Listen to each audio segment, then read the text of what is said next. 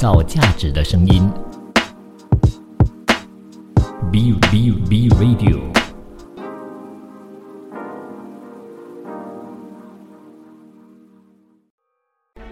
从在地走向国际，从新视角观望世界，从吉隆坡看天下。Hello，你好，欢迎收听二月七日星期二的《从吉隆坡看天下》，我是 Kim 碧琴。最近呢，有许多国家哈都陆陆续续呢发生了一些罢工的事件呢，而因素呢也都呃林林总总的。那么在一月三十一日的时候呢，法国这个国家又再一次爆发了全国大罢工。到底这一次又是因为什么事件而举办了这一次的大罢工活动呢？从小岛到到大城市，有数百万的示威者啊，就涌上了法国街头。而这次的规模呢，更是超过了一月十九日的第一轮的示威潮。那么美联社呢就有报道说到了，这一次呢是马克龙政府计划推迟退休年龄所引发的最新意志碰撞。其实，在二战之后啦，哈，法国和许多的西欧国家呢都是一样的，也都建立了号称从摇篮到坟墓的社会保障制度，致力于建设福利国家。换句话说呢，就是你从出生啊到到你呃离开人世的那一天呢，这个福利呢都会是相当好的。西欧福利社会建设呢是笑傲全球的一套制度安排，连美国呢可以说也都是望尘莫及哈。因为呢后者啊到目前为止呢，连覆盖全民的医疗保险制度呢，其实都还没有建立的。那么这整个哈造福人群的呃体系到底是由谁来发起的呢？原来啊，这个西欧社会保障体系的发起者呢，是一百多年前的普鲁士，由铁血宰相之称的俾斯麦所首创。那么俾斯麦呢，同时也颁布了疾病保险、然后工伤事故保险以及养老保险法啊，就初步建立了覆盖全国的社会保障体系。德国呢，也因而成为了世界上啊最早开始建立社会保障体系的国家。后来呢，德国的呃经验呢，也逐渐传播到西欧各国去。而在二战结束之后呢，西欧步入二三十年快速发展期。那各国先后呢，就建立起一个整套的社会保障福利制度。毫无疑问哦，这个社会保障制度呢，也体现了现代社会的良心，也是人类文明的一个大进步吧。但是呢，同时啊，也应该看到的就是呢，社会保障体系啊，不是一成不变的。它必须要呢与时俱进哈，呃和社会经济发展相辅相成才行的，否则呢就会变成了好心做坏事一样。那为什么会这么说呢？因为这个社会保障制度哈，如果你没有好好的去呃利用它，或者是好好的去经营它，好好的去完善它的话呢，它就会变成好像养懒汉一样哦。因此呢，社会保障制度面临现在一个瓶颈啊，引起了许多有识之士的深思。不会设立的向何处去，是欧洲精英阶层不断辩论的一个热点问题了。再看看阿根廷，阿根廷呢也是拉美地区第三大的经济体啊，但是多年以来呢，一直都是苦于应对着经济危机。该国的国家统计局今年一月发布的数据呢，就显示到国内二零二二年累计通胀率呢是达到了百分之九十五啊。所以呢，这也使得阿根廷当地的居民和外国的游客呢，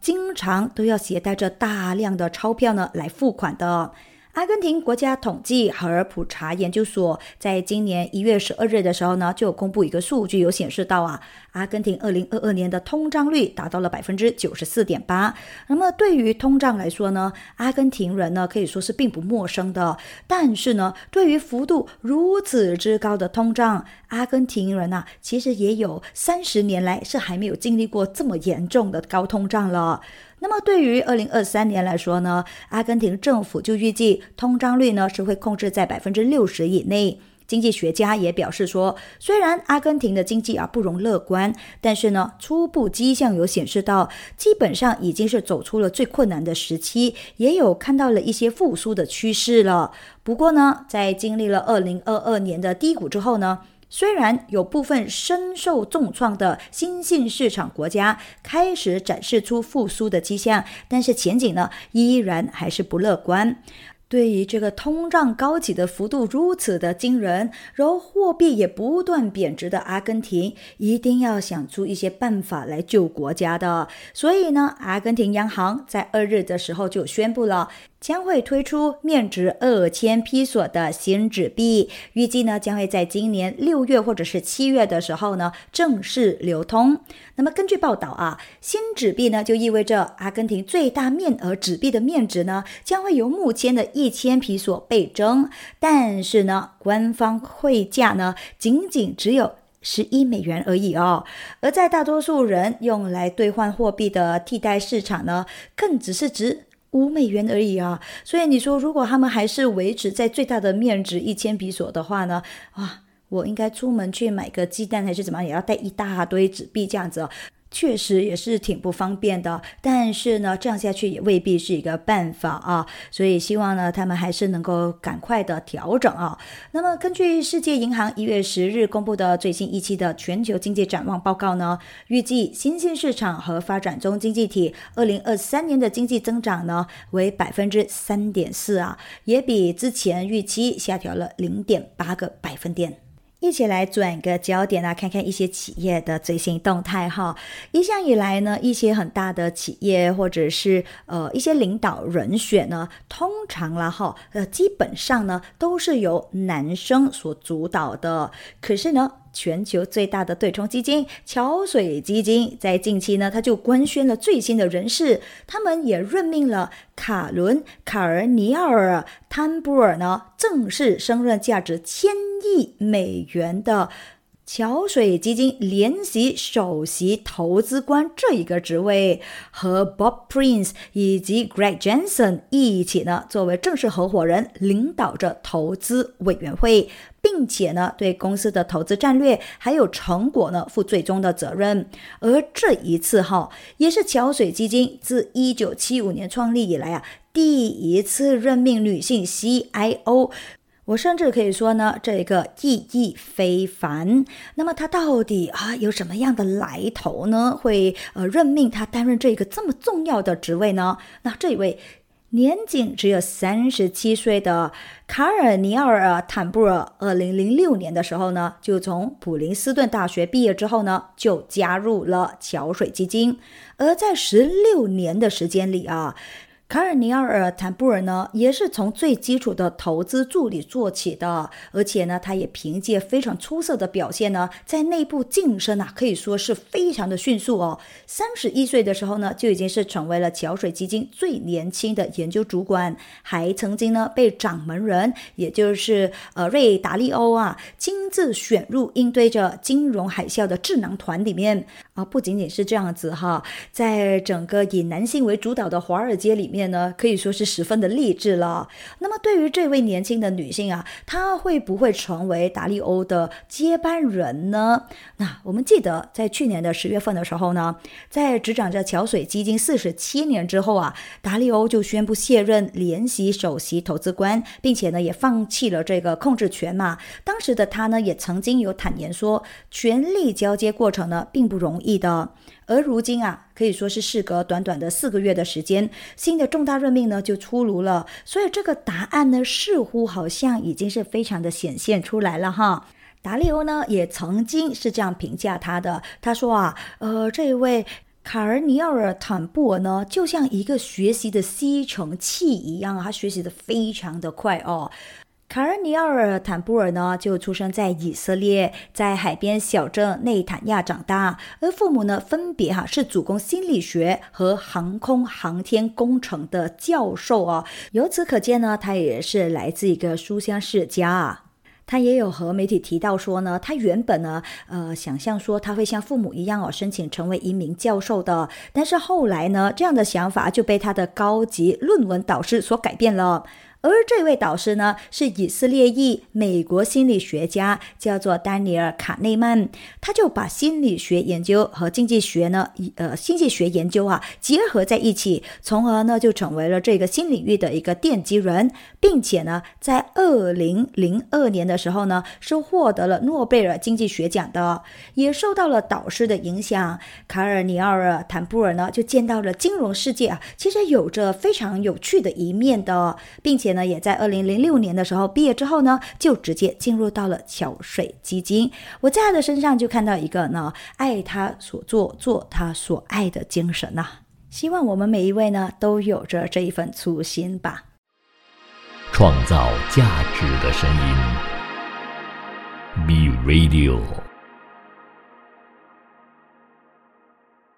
欢迎回来，一起来关注阿达尼集团的最新消息。那么，阿达尼集团所面临的危机呢，其实还在恶化当中的。国际评级机构呢，在上个星期啊，也都开始对它出手了。美国非常著名的三大信贷评级机构之一穆迪公司就质疑阿达尼集团筹集资金的能力，而标普呢，更是直接下调了阿达尼集团旗下两家上市公司的评级。就在上个星期五的时候呢，印度议会两院呢可以说是在混乱当中休会哦。有一些议员呢就高喊口号说道呢，要求调查该国阿达尼集团近期遭遇到做空以及股价大跌的事件。而这一些口号呢，就包括了希望成立一个联合议会委员会，以及停止对穷人的。掠夺哇，这些口号其实也是挺犀利的哈。而印度央行呢，也已经要求贷款人呢提供和该集团的风险敞口的一些详细信息。那么阿达尼集团旗下的公司股票呢，也在当天呢是录得创纪录跌幅之后呢，嗯，其实是有稍微的回升一些些的。但是呢，自从做空机构信登堡研究公司就指控该集团操纵股价还有巨额债务以来呢。七家阿达尼上市公司仍然损失了超过一千亿美元的市值，而在这之前一天，标普道琼斯指数公司就表示到说啊，将阿达尼集团的旗舰企业阿达尼企业从他们可持续发展指数当中剔除了。国际评级机构穆迪更是在上个星期五警告，股价暴跌呢，可能打击阿达尼集团的融资能力。不过呢，惠誉国际啊就认为说，这个评级呢不会立即受到影响的。当中，穆迪还有补充一点，他们对阿达尼集团的评级暂时是没有改变，但是也警告，抛售可能会影响融资的能力，将会对他们进行持续的监测。任何重大的变化，或者是说不利的监管，又或者是说任何的法律问题，都可能影响信用状况的。阿达尼集团可以说是事情频频哈，一开年呢就引来了这个不利的消息哈，希望说他们能够呃顺利的度过了啊。来，我们再转个焦点来看一看 iPhone。那其实大家还记不记得 iPhone 是在什么时候开始推出的呢？我自己呢，依稀记得它是在二零零七年呢，在当时呢，哇，可以说是风靡呃全世界的。但是当时候的我呢，还只是一个井底之蛙一样啊，对这一个那么先进的呃智能手机呢，还是保持着一种嗯质疑的态度的。我也觉得说，哦，好麻烦哦，那我要怎么去解锁呢？好像完全没有 button 给我去按一样，这手机到底可不可行啊？所以呢，我在当时候呢，是保持着一个嗯。观看的一种态度，这样子，先等大家买买买，诶，然后等到了它出第二代的、第三代的时候，我才开始拥有第一架 iPhone 哈。那么现在啊，这一个第一代的全新 iPhone 呢要拍卖了。我相信呢，如果你是相当有钱的苹果迷的话呢，或许你会对它有兴趣哈。那根据资料显示呢。苹果 Apple 真的是在二零零七年的时候呢推出第一代的 iPhone 的，而这款智能电话呢也都成为了划时代的产物。呃，不过呢，当年的售价啊，其实一点都不亲民哈，所以为什么这也是其中一个阿 K 买不起的原因啦哈。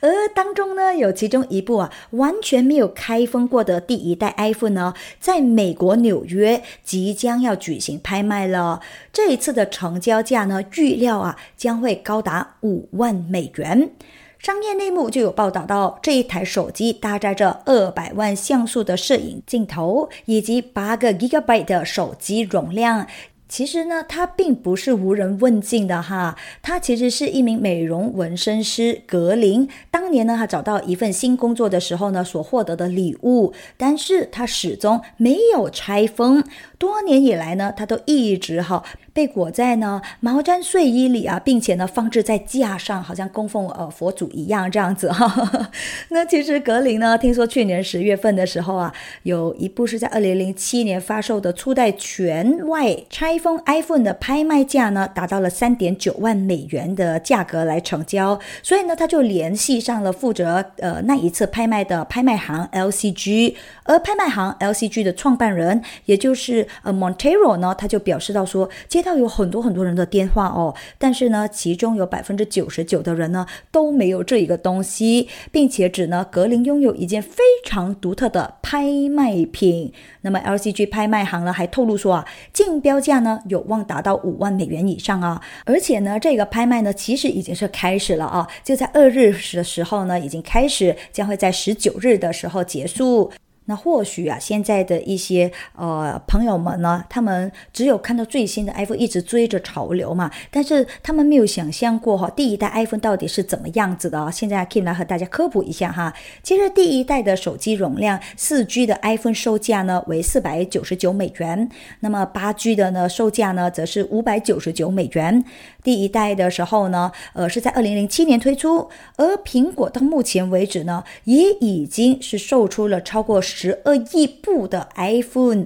在智能手机市场上啊，可以说是占据了主导地位的。还是 Apple 的消息哈，韩国金融监管机构呢就表示说呢，国内信用卡公司已经是遵循了相关的程序哈，可以引入这个美国科技巨头苹果公司的移动支付服务 Apple Pay 了。那几个月来呢，一直都有报道说，现代集团的旗下的这个信用卡的子公司叫做 Hyundai Card 呢，是正在和苹果公司就退出 Apple Pay 进行谈判的。那么 Apple Pay 呢，就允许客户啊是使用 iPhone 和其他的苹果设备呢来进行支付。市场的观察人士呢，最初哈预计这一项服务呢是将会在去年年底的时候推出的。而根据报道呢，韩国金融当局呢已经是审查了 Apple Pay 服务有没有违反了当地的一些法规和法律。而韩国金融服务委员会 FSC 在一份声明当中是这么表示说的：在考虑了相关的法规还有他们的解释之后呢，他们就确认说，信用卡公司是可以推动引入 Apple Pay 服务的，因为呢，他们完全遵守了所有必要的程序。另外呢，韩国金融服务委员会啊也有强调一点呢，他们说呢，信用卡公司不应该将使用 Apple Pay 产生的费用呢转移到给客户或者是商店上的。那同时呢，也呼吁啊，采取措施，一定要确保客户呢是免受个人信息被盗等等的这一系列的风险。专家也有表示到说，Apple Pay 呢可能会在今年上半年中期在韩国推出，预计呢这也将会加剧了韩国移动支付市场的大竞争。而三星电子呢也以磁性安全传输，也就是 MST 的技术呢为基础的这个三星支付 Samsung Pay 的服务呢，目前可以说是在这个市场上占据的主导的地位的。这应该是对所有的果粉来说，应该是一个好消息了啊！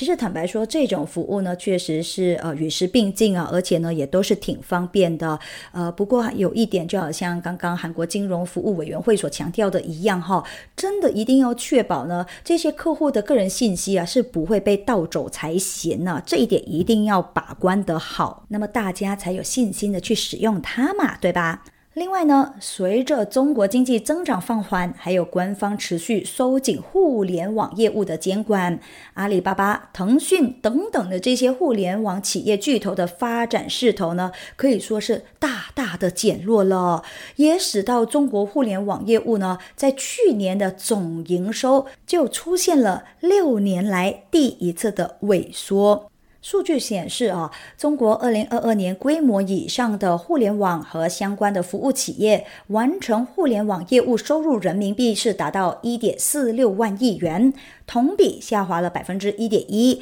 这也是二零一七年中国官方公布相关数据以来第一次出现跌幅。而从分项数据来看的话呢，经营轿车、呃旅游、金融还有租房服务的互联网业者的跌幅就是最大的，达到了百分之十七点五。而提供线上购物、医疗用品以及外送等等服务的互联网业者呢，则是表现比较好啊。去年呢就录得了营收同比增幅达到百分之十二点六。而提供新闻或者是资讯、搜寻、社群网站、游戏、影音等等服务的业。业者呢，去年的营收就比二零二一年成长了百分之四点九。在利润方面呢，中国规模以上互联网企业营业成本在二零二二年录得同比百分之三点三的增幅，但是这个增速呢，就比上一年回落了十二点八个百分点。虽然说，呃，中国互联网产业营收的收缩呢，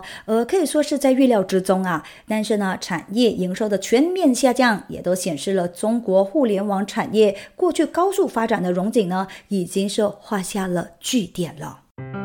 创造价值的声音，B Radio。欢迎你继续留守着长吉隆坡看天下。你好，我是 Kim 碧琴啊。我们继续来关注一下各企业的最新消息。我们看看 Intel。那 Intel 呢，现在可能啊，仍然还是面临来自欧盟委员会的十点六亿欧元的巨额罚款呢。那么，为什么它会被罚呢？根据联合新闻网所引述外媒的报道呢，在去年的一月份的时候呢。欧盟普通法院是撤销了欧盟委员会二零零九年对 Intel 所开出的十点六亿欧元的罚款的。然而呢，根据 Intel 最近提交给美国证券交易委员会的一份的年度报告呢。欧盟委员会去年四月份的时候，又向欧盟最高法院、欧洲法院呢提出了上诉。那么上诉就指出啊，欧盟普通法院的裁决呢，并没有推翻欧盟委员会在二零零九年的裁决，也就是呢，Intel 贿赂厂商来阻止着他们的其他竞争对手销售产品这一回事。Intel 是这么表示说的：欧盟委员会呢，已经重新启动了行政的程序。根据上述行为确定对 Intel 的罚款，那鉴于程序状况和这个程序的性质呢，Intel 是没有办法对这件事情可能产生的潜在损失或者是损失范围啊，呃，做出一个合理的估计哦。而这个案件呢，其实是可以追溯到二零零零年的时候的啊，至少啊也都有着二十二年的时间了哈。当时呢，Intel 的竞争对手 AMD。就控诉 Intel 呢为使用它的呃 X 八十六晶片的合作伙伴啊提供回扣，而这样的行为呢，其实已经是违反了竞争。欧盟委员会就表示，当时 Intel 滥用他们统治性地位，主要从事了两种形式的非法行为，也就是一忠诚折扣和二直接限制。那么具体来说呢，就是啊，Intel 给予 Dell 啊、惠普啊、联想啊，还有 NEC 四家计算机制造商特殊的折扣，而条件就是呢。这一些制造商全部，或者可以说是几乎啊，全部采用他们的处理器喽。那另外一点就是呢，Intel 还付钱给电脑制造商，使他们延迟。或者是停止推出使用他们竞争对手处理器的产品，并且也都限制这些产品的销售渠道。嗯，这听起来好像确实也是有一点不太人道啦。所以这一个罚款，嗯，会不会被进行到底呢？我们就在等最终的消息好了。与其断了他人的财路，倒不如我们一起携手合作吧。新加坡将会和印尼还有其他的东盟成员国呢，在数码、绿色和蓝色经济为人民还有企业呢创造一些最新的机遇。那东盟国家外交部长在二月三日到到四日的时候呢，就召开了第三十二届东盟协调理事会的会议和东盟外长非正式会议，就讨论一些东盟的重点工作事项啊。当中呢，就包括了印尼轮值主席任期之内的重点工作，还有交付的事项，东帝汶的成员国的资格的事宜，以及呢现在缅甸的局势。那外交部在星期六呢就发了一个文告说，各国的外长呢再次肯定要共同合作了，也都促进了疫后包容增长，还有推进东盟共同体建设工作的重要性。那维文呢就强调说。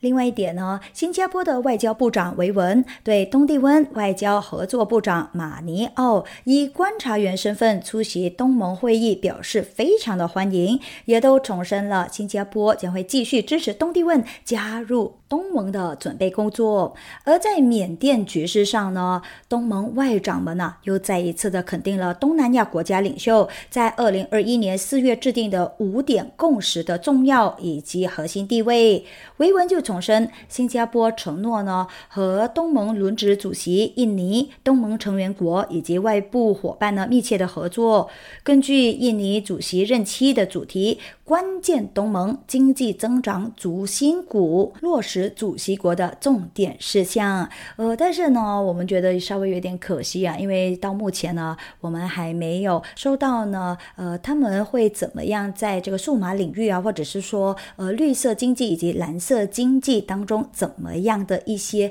更深入的合作哈。呃，当然，我们一收到了之后呢，马上就会和大家分享相关的报道了。所以还是欢迎大家持续。的留守着我们的节目吧。那我们再看看东亚银行中国有限公司，呃，也就是我们所简称的东亚中国哈，他们就宣布说啊，已经是获选呢纳入中国人民银行碳减排支持工具金融机构的范围了。东亚中国执行董事兼行长何顺华呢，他就表示到说啊，东亚中国很高兴被纳入央行。碳减排支持工具金融机构范围，秉承着集团成为大中华以及其他地区可持续发展方面的领先金融机构的可持续发展愿景。那东亚中国呢，正在汇集着集团在环境、社会还有管制，也就是 ESG 领域的丰富经验，不断加大 ESG 领域的发展力度，也明确将绿色金融作为银行业务发展重点之一。那么在未未来呢，东亚中国也将会进一步发挥这集团的优势的，并且呢也会支持不断推进绿色信贷业务，持续提升本行绿色信贷规模，还有他们在。对公贷款中的占比，为中国经济向绿色低碳转型贡献更多的力量。他也有补充说啊，在双碳战略目标的引领之下呢，东亚中国积极响应着国家的号召的，以战略高效全面推进可持续发展工作的开展，持续探索绿色发展之路。那目前呢，东亚中国也已经是成立了以 ESG 管理委员会以及跨条线工作组为核心的管理架构。并且呢，也都有设立了专职绿色金融团队，积极部署还有推动绿色金融工作。而在信贷制度、信贷政策、信贷风险管理等等的方面呢？东亚中国也都加入了环境和社会保护的要求，以绿色环保呢作为信贷决策的一个重要依据，合理有效配置着信贷资源。同时呢，还设立了审批绿色通道，制定一些对客绿色贷款优惠定价等等。转个焦点，我们来看看沙特阿拉伯以及足球。嗯。两者之间到底有些什么样的关系呢？那其实是这样子哈，二零二二年的卡塔尔世界杯，呃，落下了帷幕之后呢，这些足球爱好者们的目光啊，就再一次转向了职业足球赛场了。他们准备一睹全球各大联赛下半赛季的风起云涌啊。而正式开赛之前，最吸引眼球的新闻呢，哼哼，就是莫过于这位葡萄牙巨星 Cristiano Ronaldo，也就是 C 罗转会的新闻了。在刚刚过去二零二二年的年尾的时候啊，沙特阿拉伯足球超级联赛的豪门球队利雅得胜利俱乐部就官宣了啊，他们就说签下了 C 罗，而双方的签约呢是到到二零二五年的。那根据消息哈，C 罗的年薪呢，哇，好高啊，是高达二亿欧元呢。我该要做多少年才可以达到这一个数字呢？哈，其实这个数字呢，也都创造了体坛有史以来的最高纪录的呢。除了大家频频感到羡慕以外呢，其实球迷们呢也都纷纷呢将注意力呢投向了沙特这一片哈，之前存在感并不算太强的一个球场哈。那再加上呢，在不久之前刚刚结束的卡塔尔世界杯上呢，沙特国家在绿营场上也都有着不错的表现哈，所以就有不少的人呢是开始在好奇说，诶，这个沙特足球运动究竟发展的如何呢？哈哈，其实啊，有了资本的撬动，沙特在招募球员上面呢，肯定有了更大的优势了。有不少的球星呢，陆陆续续都加盟了沙特超级联赛。那正如数年间发展迅速的美国职业足球大联盟一样啊，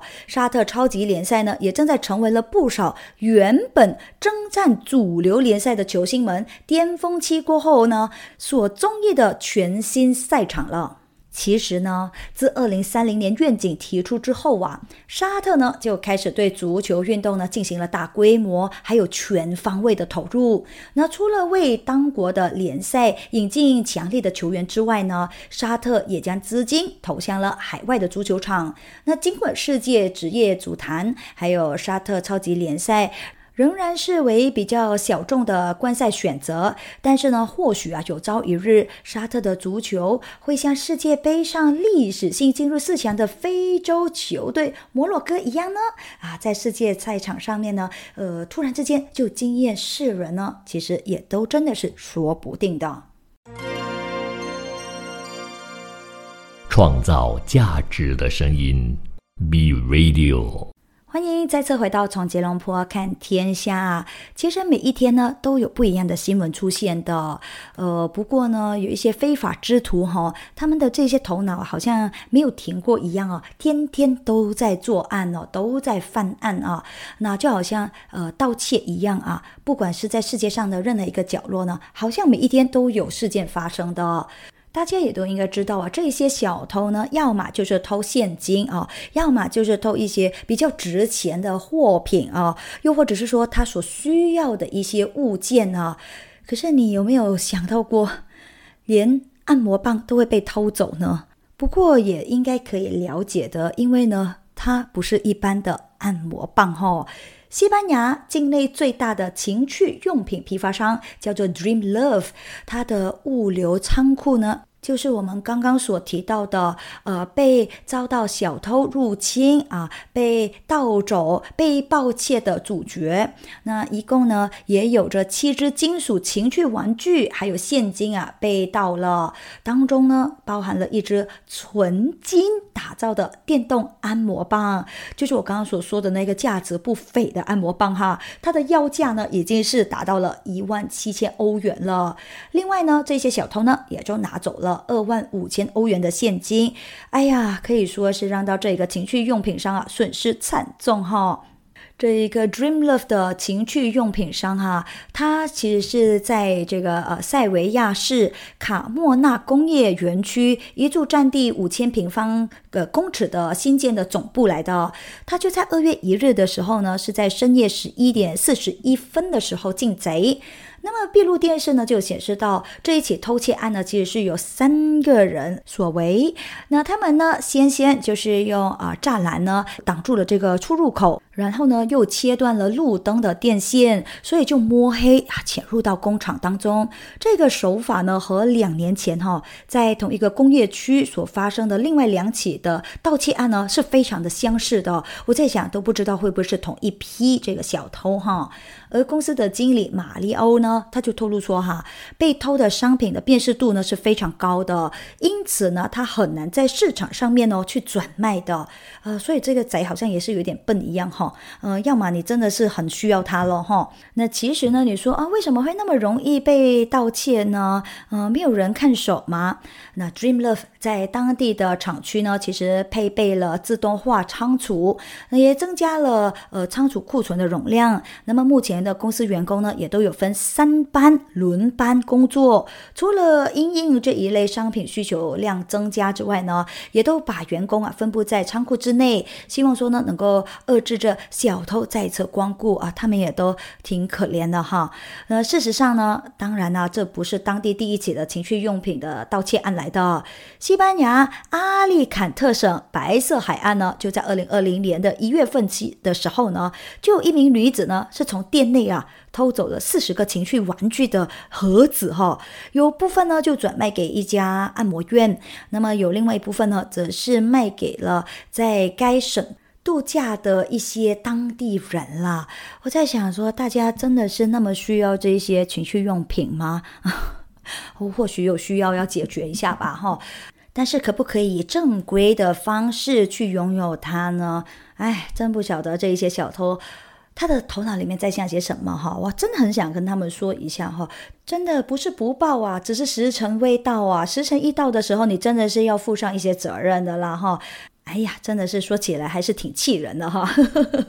其实另外一则呢，也是让人呃。挺生气的，就是呃，我在日前和大家分享的有关于日本的最大的回转寿司连锁店呢，他不是经历了一位高中生用他的呃嘴巴，然后用舌头呢去填了公用酱油瓶的恶搞事件吗？而在这之后呢，这个日本规模最大的回转寿司连锁店寿司郎。他们就在二月三日的时候宣布，哈，即日起呢，停止传统的传送带模式，改为呢点餐，所以就没有看到那个回转的那个呃 bell 在进行要走了哦，你就只能够这样子 order 而已了。那日本天空新闻二十四小时的网站呢，在四日的时候，就援引寿司郎网站所发布的通告报道到啊，餐点呢不再将做好的寿司呢放在传送带上面去循环传送，而是需要顾客呢用。用桌面上的呃触摸屏啊，先行点餐就是扫码点餐，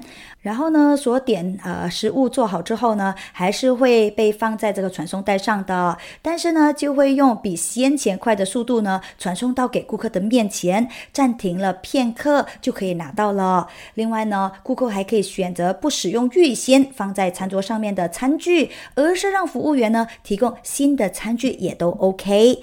那么坦白说哈，寿司郎肯定也是觉得啊心有余悸啊，对不对？所以寿司郎呢就表示说啊，将会在餐桌还有食物传送带之间呢安装一个透明的隔断哈，来防止顾客有意或者是无意污染了食物。那么因为顾客呢需要从传送带上面去取食物嘛，因此呢这个隔断呢也不会做得太高的，但是呢就会给那一些想要搞破坏的人呢增加一些些的小难度喽。可是我只想说哈。再怎么样想要恶搞别人的人呢，他们再怎么样想方设法呢，都一定会要得逞的。哎，这些人的心思啊，真的是挺歹毒哈。其实，如果你却觉得说啊，到底发生了些什么事情啊，我好像错过了这则新闻一样，是这样子的哈。因为就在上个月底的时候呢。在 social media 上面呢，就上传了一段呢令人作呕的视频哈。因为有一位青少年呢，在寿司郎旗下的一家回转寿司店之内呢，他就用口像我刚才所说的嘛，呃，来填这个公用的酱油瓶，还有店家呃供顾客自取的茶杯，然后呢，他不是自用哦，再放回到原位去哦。所以这呢，就不仅仅是造成了寿司郎母公司的股价大跌，同时呢，还令到不少的日本民众呢，对于这些些回转寿司店啊，可以说是望而却步哈，都没有人敢进去了。而各家的店铺呢，就不得不想方设法去恢复顾客的信心。啊，其实寿司郎在全日本呢，大约有着六百五十家的店铺，而在高峰期呢，常常哈，你没有看到任何一个空位的啦，你还是得要排着长长的队伍才会被接待的，所以你就可以看到日本人是多么喜欢他们呢。而当然了哈，作为回转寿司界的领头羊，寿司郎改为点餐的模式的这个举动呢，也可能会引发其他餐馆哈去效仿的。我觉得说餐馆效仿这样的做法是 OK 啦，不要再有其他的青少年哈去效仿这一位不知所谓的青少年的做法就好了。卫生确实是非常非常重要的，难道你不知道吗？这样子或许就会有出现一个新的传染病的啦。那说到了传染病哦。在这三年啊，肆虐了大家的新冠病毒呢，也真的是给大家头疼了。但是呢，也都庆幸哈，最后呢有疫苗的出现呢，大大帮助了，也都抑制了这一些疫情传播的速度。那可是现在呃，疫情好像稍微有一些放缓了。那么这些疫苗的研发商又会变成怎么样的一种状况呢？那作为加拿大当地的新冠疫苗 COVID Fence 的研发和生产商，总部位于在魁北克城的药企，也就是 Medicago 公司，在三日的时候呢，就宣布了该公司将会停止运营。而该公司的独资母公司，呃，也是日本三菱化学集团，已经是决定停止了 Medicargo 公司的所有业务，不会再对他们呢进行任何的投资，并且呢，也将会有序结束他们在加拿大和美国的业务还有运作。那三菱化学是这么表示的。停止 Medicago 运营的原因就是呢，自从呃 Covid Fence 疫苗在加拿大获批以来呢，新的官兵疫苗的需求，还有市场环境等等的形势啊，也发生了重大的变化，因而呢，集团就决定不再继续推进 Covid Fence 疫苗的商业化，也都认为继续对 Medicago 开发的产品进行商业化投资是不可行的。那加拿大卫生部二零二二年二月下旬的时候呢，其实就批准了 Covid Fence 疫苗可以用在十八到到六十四岁的成年上，那所以呢，就使它成为了加拿大官方审批通过的首款当地的研发新冠疫苗。和加拿大官方认可的其他疫苗呢是有所不同的。该疫苗呢是职业源性的病毒样颗粒 VLP 的疫苗，也是首个使用植物蛋白技术的新冠疫苗。就在二零二零年十月份。加拿大政府呢，也都宣布向 Medicago 公司投资一点七三亿加元，来帮助疫苗进入到临床实验。而加拿大政府呢，也和该公司签约，预购最多七千六百万剂的疫苗。好了，今天就分享到这里啦，我是 Kim 碧晴，我们明天见喽，拜拜。创造价值的声音，B Radio。